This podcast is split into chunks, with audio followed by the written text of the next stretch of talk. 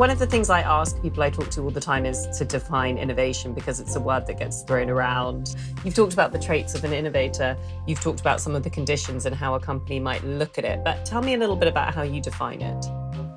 Yeah, of course. No, no, I think it's absolutely right. Um, innovation comes with a lot of different definitions and then and so does digital and i have both of those in my title which is often uh, rather challenging.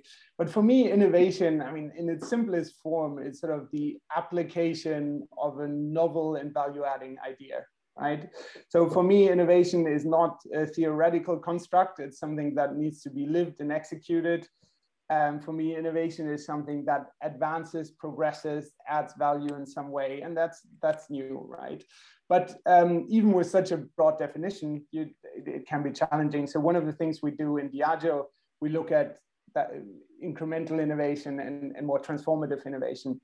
And incremental innovation can often be the things that are simply new to Diageo. So that might be something that another industry is using, technology that's quite established, but we need to bring it in-house, understand what our best use case is, optimize it, run with it.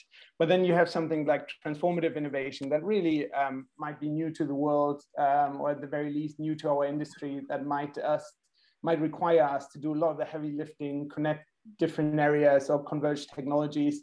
Um, so we're trying with different frameworks to, to um, make sure we internally know what we're talking about when we when we say innovation. But um, yeah, it's it's a difficult one to pin down.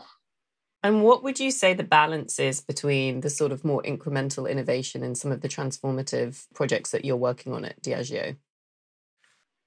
So, I mean, with my within my team, we're we're focusing a lot on the transformative opportunities. Um, I think overall the, in the organization, I think rightfully so, it, would be more uh, 80 20, if not 90 10, looking at what is the incremental innovation we need to drive to keep, keep optimizing, keep growing, and then taking some very focused bets on some of the transformative areas. Real stories curated with love for you.